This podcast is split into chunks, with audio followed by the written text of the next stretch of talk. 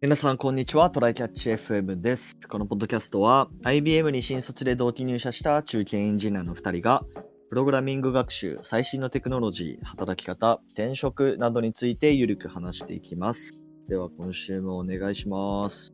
はい、よろしくお願いします。はい、あのたまにこのチャンネルチャンネルではあの投資の話もしてるわけなんですが、そうですね、あの宮地はレバナスっていうやつを聞いたことがあるかい？いや、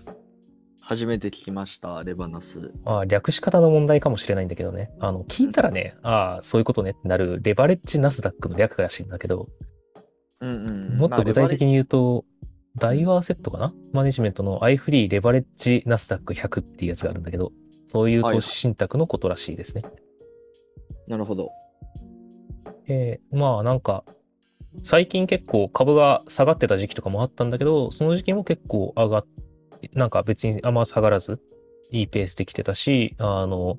年初来のあれも成績も良い、あのまあやっぱりナスダックについてってるのでっていうところとがあって、でまあ今までのペースだったらめちゃめちゃあの上がっていくよねっていうのと、あのやっぱりみんなちょっとガッと稼ぎたいじゃないですか、じわじわよりはってなって、あのこれってあのレバレッジがかかっているので、あの、うん、単純にあのナスダックがえっとあたうんこれ レ, レバレッジにばいとかだったかな、にばいだとして、うん、あのナスダックが じゅうごパーセント 上がったら さんじゅっパーセント 上がるわけじゃないんですよ、もっと上がるんですよ。はいはいはいはい、そう、そうなんだ。なんかあのなんかこう類情的な話がねあって、ちょっとここで詳しくは言わないですけど、うんうんうん、なのであのそういうにばいさんばい系 の, あの投資信託とかそういうのってあるんだけど、そういうのって本当にレバあのそういう効果によってにばい以上上がるしにばい以上下がるんだよね、下がるときは、うんうんうんうん、っていう話があるので、まあ上がるんだったらちゃんとあのホールドしておける握力のある人であれば、うん、と数年単位でなんか大きな利益が得られるよねってことで、誰が推してるんだろうな、多分あのこの投資信託ができたのはえっ、ー、と今年のこともう去年か去年のじゅういちがつなかばとからしいんですよ。ああ、マジで最近だね。マジで最近、はいはい、ででも結構ツイッターとかでなんかワーワー言ってる人がいるで、多分 YouTuber とかが紹介してたんだろうね、うん、でも、ね、年始の時点であの ニーサ の枠フルでレバナスに突っ込みましたみたいな人とかが結構ツイッターでいて、えー大丈夫かなっていうのと、まあ、そういう人が増えるとあれだよね、なんか落ちた時にそのそこがズガッと落ちるかなとかいうのはあったりするよなっていうのがあって、でまあどのぐらいの影響力があるか、あのな、うん、どそういう人があ多いのであれば金額的にそこそこの規模になって、あのその投資信託がまあ間接的に株を持ってるはずだから、はい、あのなんかこうローバイ売りというかね、ちょっと落ちてうわーって言ってみんなが売ったら間接的にそこの株が売られて株がもうちょっと落ちたりするのかなとかいう不安もないじゃない、規模次第かなって思ってたりはするんだけど、はいはいはい、どうなんだろう、宮地ってナスダックはの連動のやつとか持ってる？全然持ってない。もう俺はあのー、エスアンドピーごひゃく 一筋っていう風に言ってるのでまああんまりこういちねん単位でブラしたくないと思ってるんだよね。まあだからまあいいなってまあ仮に思ったとしても、まあとりあえずはまあごねんじゅうねん単位で エスアンドピー に エスアンドピーごひゃく に積み立てるかなっていう信念を持ってます。そうだね、僕も今積み立て ニーサ は エスアンドピー にやってんだけど、まあ、うん、正直あの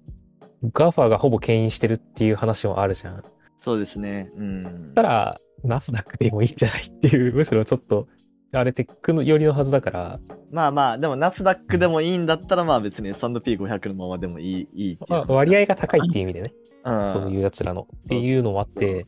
えー、さっきのその積み立てにするか ニーサ にするかっていう部分、うんうんうん、もうあなんかなんだろう、枠が大きいから ニーサ がいいのか、長く持てるから、うん、結局積み立ての方が枠が大きいんだっけっていう、昔調べたはずのことを忘れてしまっていて、積み立てでいいんだっけという迷いが若干生じてるんだよね。なるほど。宮地確か積み立てだよね。積み立て、うん。積み立てにした理由ってなんか何だったか覚えてる？えまあ単純にその期間が長いからっていう話かな。だって普通のニーサとかだったら何年とかだってごねんとかごねんとかなんだよね。うんだよね。まあだから長期でやっぱ積み立てるのがまあその目的だから、長期で資産運用するのが目的だから、まあその時点で ニーサ がちょっと選択肢から外れたかな。積み立て ニーサ で行こうっていう。ああそうだね。で、うん、今話してて思い出してきたけど、あれか、確か ニーサ だとひゃくにじゅうまんわくかなんかでごねんかん持てるから、あの、うん、まあ面積取るとろっぴゃくまんじゃん。うんうんうんうん。保持してられるのがろっぴゃくまんわくで、それを超えるとまたごねんごにそのひゃくにじゅうまんだったものをもう一回その繰り越さないといけないから、新しいのは買えないよっていうあれだったはずなんだけど、積み立てはね確かにじゅうねんかん年よんじゅうまんだった気がするんだよね。年よんじゅうまんです。そうです。そうだから面積で取るとはっぴゃくまんだから、こっちの方が広いなっつってやったような気がしてきた、まあそうね、シンプルに考えるとそういうあれになるかもしれん、うん、でその当時も迷っの出てきた迷いの種としては、この制度にじゅうねんも持つんかっていうので、うん、そうそれはねあるんですけど短期的にごねんでろっぴゃくまでやった方がええんちゃうかみたいなのを迷いはあるっていうのね、えー、なるほどなるほど。まあちょっとそこはあの考えつつ、またあの新材料があったらご連絡しますって感じですね、うん、教えてほしいです。まあ、はい、でも、まあうん、積み立ての極意はやっぱり積み立ててあとは気絶する、死ぬだけっていうのがまあありますんで、まあ、あんまりこうね、あのこれがいいあれがいいで買えない方がまあいいような気もするけどね、うん、そうだね。あとは、うん、あのある程度基準を決めて買って信じて、あのその基準に従うっていうのが大事だったりするので、はいはい、あの レ, レバナスズドンやってる方がもしいらっしゃるなら、あの何割までは減る可能性がある。でそれだとしても、あのこのごねん以内にどこまでは回復すると自分は思ってっていうのをある程度根拠を持って持っておいて、あのあんまりうろたえて売らない方がいいです。 う, うろたえて売った時点で損するのでっていう確かに、ね、ところは、はい、気をつけましょうね。はい、はい、じゃあ本題の方いきますか。はい。えー、っとまあちょっと前回のポッドキャストでも言ったんですけど、今実家に帰ってまして、はいえー、なんか僕の実家がね、えー、っと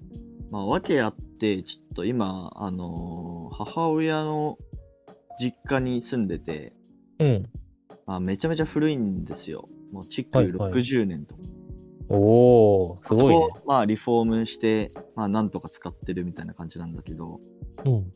まあでもリフォームしたのはあの内観だけで、外観とかも超古い家みたいな感じなんだけど、うん、で今そうその母親一人暮らしなんですよね。まあもう全員子供は出てて、でうち母子家庭だから、うんうん、でまあ一人暮らししてるんですよ。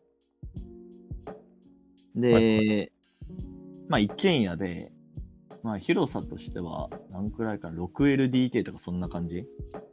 ろく?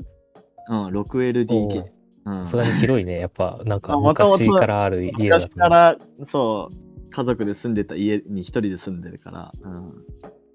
でもうなんか、まあ、まだねあの母親ろくじゅうにさんくらいだから、うんまあ、まだメンテはまあできるっちゃできるんですよ。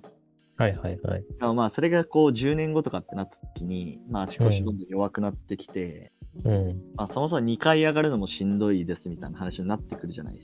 すか。そうだね、うん、しかもなんかそのろくエルディーケー の家が建ってる敷地、えー、があるんですけど、敷地はねなんかねひゃくつぼくらいあって、そのうちのごじゅっつぼくらいに今の家が建ってるんですよ。だからもうごじゅっつぼくらいのなんかフリーのスペースもあって広いな無駄にね田舎だから広いね。そうこっち持ちですね。テニスコートができるくらいのこう無駄な何もないスペースがあって、えーまあ、そこの手入れとかもやっていかないといけないじゃないですか。そうだね、やっぱ限界が来るよな、うん、どっかで。そうそうそうそう、だからちょっとねそれやばいなっていうのをちょっと今回の規制でと感じ始めてきてですね、うん、でまあやっぱり、まあ、一人で住むんだったら、まあ、多分ね ワンエルディーケー にエルディーケー、うん、でまあこの年末年始とかに子供が帰ってくることをまあ考えても スリーエルディーケー くらい、うん、が、まあ、ちょうどいいと思うんですよね。そうだね。楽だし、うん、だからやっぱそういうところにまあ中長期的には引っ越していった方がいいのかなとも思うんだけど、うん、まあちょっとこの年でねまた新しい家を建てるっていうのも結構しんどい話だし、まあねまたにせんさんぜんまんくらいとかするから、しかもまあうちの実家そんなねあのお金持ちじゃないというか、まあ普通のね、うんうん、家庭だし、まあ今もあのもう定年もうもうそろそろ定年みたいなのもあるしね、うんうん、だからまあなんかいい感じのコンパクトな家を安く作れたらいいんだけどなーってなんかすごい思うんですよ。なるほど、うん、でもなんかね、まあ、賃貸で住むっていうのもすごい微妙だしね。もうこのろくじゅうとかななじゅうとかになって、そうだね、選択肢としてはもうちょっと新しいほどほどの一戸建てを買うとかだよね。あのもう建ってるやつを中古とかで見ても基本的にやっぱ一戸建て、まあ、マンション買ったとしてもなんか ごエルディーケー とかなんか よんエルディーケー とかそんなレベルなんです、やっぱこの地方だと、うんうん、はい、いやだからもうなんか にエルディーケー でいいから、まあ、なんかせんまんとかで買えればいいのになみたいな、うん、せんまんとかなんか数百万円台で買えたらいいのになと思うんだけど、そうだね、物件ってねほぼないんだよね。でこの値段だとアパートとかだよなっていうのもあるしな。うんそうね、まあ、だからなんかあのちょっと調べるとなんかプレハブ住宅ってあるじゃないですか。あとまあコンテナ型とかっていうの行ったりするのかな、はいはいはい、うん、うん、なんかそういうのをなんかつなぎ合わせてなんかコンパクトな家をせんまん未満で建てれたらなんかすごいいいのになーっては思うんですけど、まあなんか調べてみると結構昔からこのなんか技法というかコンセプトはなんかあるっちゃあるんですけど、なんか全然普及してないなと思って。そうだね、うん、とかあんまり日本新しい家、まあ、建ってるんだろうけどなんかバンバン建てないイメージがあるっていうのがあるかな。はいはいはいはい。でもあれか、ヨーロッパとかよりは建てるか。ヨーロッパなんかすごい古い家とかあるもんね。ヨーロッパはあのー、古くなれば古くなるほどなんかその、うん、価格がなんかヴィンテージ感が出るみたいな話聞いたことあるな。そうだよね。でしかもあっち地震とかもないから割とそうそうそう、ね、で木造じゃないしみたいなのもそうなんだよね。あるんだけど、あ、木造の子もあるけどね、うんうん、あとは狭いからね、あのなんか運んでくるとかも難しいからもうその場ですごい狭い中で頑張って建てるみたいなのが多くなっちゃうんだろうな。なるほどね。そうだからそのコンテナ型とかだと、うんまあ、要はコンテナを工場で生産してそれを持ってくるから、うん、まあなんか道幅狭かったりすると難しい、うん、現実的に難しいみたいな話もあって、でもそれよくよく考えてみると、うん、うちの実家に入っていく道って、うん、なんか普通車でも通りづらいくらいの道なんだよね。なるほど。なんか厳しいなとか思いつつも、うん、今仮想化してるところがもう本格的に限界を迎えて、あの、うん、限界集落マジで人ゼロになりましたみたいなところが増えてったら、うん、あの再開発の時に割とそういうのが活躍するかもしれない。道も引き直してそう、ね、あの新しく入る人はこの中から選べるよっつって家選んで住むみたいなの、うんうん、の工場がそこかしこにできるとかでそれを自動運転で運べるから楽とかができてくるかもしれないけどね。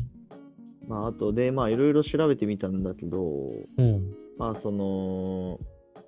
まああの工期短縮って書いてあるから、まあ要は作る時間が短くできるっていうのはあるらしいんだけど、そうだね、トータルコストで見るとなんかそこまで変わらんみたいな話もね、うん、まああるんだよね。うーんうーんなんだかんだめっちゃ安くなるわけではない。まあ、まだあの量産してるわけじゃないから下げきれないんだろうね。うんうんうんうん、もっと量が出るんだったら確かに確かに下げれるんだよなきっと、うんうんうんまあ、あとデメリットとかでいうと設計の自由度が低いとか間取り変更を含めたリフォームが困難な住宅になるとか臨機応変な施工がえー、こんなんとか、まあ、ここら辺結構まあどうでもいい気がするんだよね。まあコンパクトな家として住むんだったら。まあそう、オリジナリティ出したいみたいなのはね、まあ、そこはなんかこう企画化してるんだからしょうがないよねっていうのはあるけど、うんうん、もうなんか拡張とかはね、むしろちょっと技術進んできたらあのこうやって拡張すればいいんだよっていう、なんかこう接合、接合部をうまくやる技術とか、ね、なんかちゃんとできそうだけどね。まあでも普通にさ、例えば スリーエルディーケー をいっこコンテナ付きで フォーエルディーケー にするみたいなことができるわけでしょ、要は多分、うん、それを見越したこう壁とかにしてあでおけ、おけるだろうしね、きっとね。うん、まあ、それであれば全然ね、ありがたいと思うけど、だからなんでそういう方向になっていかないのかがね、なんか個人的にはすごい謎なんだよね。要は最初にさ、例えば夫婦ふたりで結婚してさ、うん、そこで一軒家建てたりする人多いじゃないですか。そうだね。でそれでまあなんか一気にさ、なんかにかい建てさんがい建てとかで ファイブエルディーケーろくエルディーケー 建てて、うん、で最初の方はめっちゃ空き部屋ばっかりみたいな、うんうん、でまあごねんじゅうねんかけて子供が生まれてきて、まあやっとその部屋が埋まって、うん、で子供が独立したらまた開くみたいな、なんか全然柔軟性がないなっていう気がするから、なんかどっちかっていうとやっぱこういうコンテナ型で臨機応変にこう部屋の数をねコントロールする。そうだね。まあ多分技術がもまず追いついてなかったのもあって、あの壊して壁壊して付け直すとより高くつくから先につけちゃえっていうのと、うん、まあ高く売りたかったんやろなっていうのとまあでも実際利権とかあるだろうからな。うん、土地の問題もまああるかな。まあその部屋の数減らしたからといってそのね土地が減るわけじゃないから、土地が減るというか、そのもともと買ってた土地をまあねそのままだから、うん、まあそういうところもあるんだな。そうだな。ただね、うん、あのやっぱり家の形は変わっていくとは思ってるんで、あのスマートホームとかもさ増えてってさ、ちょっとマンションとかの方が多いけど、うんうんうんうん、であのなんだっけ、エンジニアがこう海外で家を建てましたみたいなあの記事とかが去年か一昨年か上がってたんだよね。はいはい。でなんか結構そのもうオーダーメイド的に自分たちで結構ちゃんと作ったんだけど、すごい便利な感じで、である程度あのなんか企画ができるかもみたいな感じで作ってたから、こういう先駆者があのある程度やっぱ最初ってコストかかるから試行錯誤とかもあるし、そうね。あのまあ、いいひな型を作っていく段階に今あるんじゃない？まあ、この今普及する前っていう意味もあって、でそれでなんだろう、ちょっと建てやすくなる契機が訪れたら、今とか多分あれじゃん、住宅ローン減税とかでさ、あの、うんうんうん、減税？そう、まあ、あの、えー、キャンペーンみたいなやつね。そう、節税ができなくなったやつ。で、あの岸田さんの政策というかで、あの時期が悪いのはあると思うんだよね、うん、新しい家を建てづらいとか。はいはい、何かしらそういうのの時期がいい時が来たら、あのあじゃあ今これが有利だからこれやってみようかなっていう人が増えて、一気に来る時が来るんじゃないかなと思うので、なんかね、あの僕らが本格的に選択あの立てようかなっていうのを検討する頃にはそういうのがあるといいけどね。うん、そうだね。まだすぐじゃないかもしれないけどっていう。まあでもプレハブ型住宅、プレハブコンテナ型住宅じゃん。なくても、まあ、コンパクトな、うん、その家を建ててくれるための会社みたいなのはなんか実はあるらしくて、えーまあ、なんかそういうとこだと、まあ、なんか予算せんまんぜん後で、うんまあ、なんかいっかい建てのコンパクトなやつとかも、まあ、なんかホームページに載ってて、えー、こういうのもあるんだと思って、まあ、そういうのだったら、まあ、別にいいかなっていう気がしましたね。そうだね、元から土地があるわけだからね、ある程度なんかそれを生かして安く作ってもらうのはありかもしれないね。そうそうそう、もうなんだったら今の家はそのままに反対側にいっこ建てて、そっちに引っ越して元々のやつを壊すとかできるんですよ全然。そうだね、うん、壊すを先にやった方が安全な気がするけどまあまあまあまあまあそうね。まあでも、うんまあでもなんかこういう話ってまあ別にうちだけじゃなくて、うん、なんか全然あるんじゃないかなと思ったんですよね。まあその親がまあ一人暮らし二人暮らししててさ、うん、あの家が大きすぎるみたいな、メンテできなくなるっていう。そうだよね、昔みたいにそのなんか家に兄弟が多くて一人二人は家に残ってるとかっていうのも今あんまなくなってきてるから、うん、そうそうまあ、その親しかいなくなったところをどうするか問題とか、じゃあ次の家をどうするか問題はかなりあると思うので、そうするとやっぱコンパクトハウス需要が少子高齢化にこう比例して多くなってくるような気はしますね、うんうん、だよね。だからちょっとそこら辺のね知識は常にこうインプットしていきたいなと思った話でした。そうですね、大体的にはい、はいはい、そうですね。じゃあ終わりますか。はい、はい、ではこんな感じですね。週にかいのペースで配信しているので、えー、Apple Podcast もしくは Spotify でお聞きの方はぜひフォローお願いします。また質問箱の ユーアールエル を概要欄に貼っているので、えー、質問コメントなど送っていただけると嬉しいです。では今週も聞いていただきありがとうございました。ありがとうございました。またね。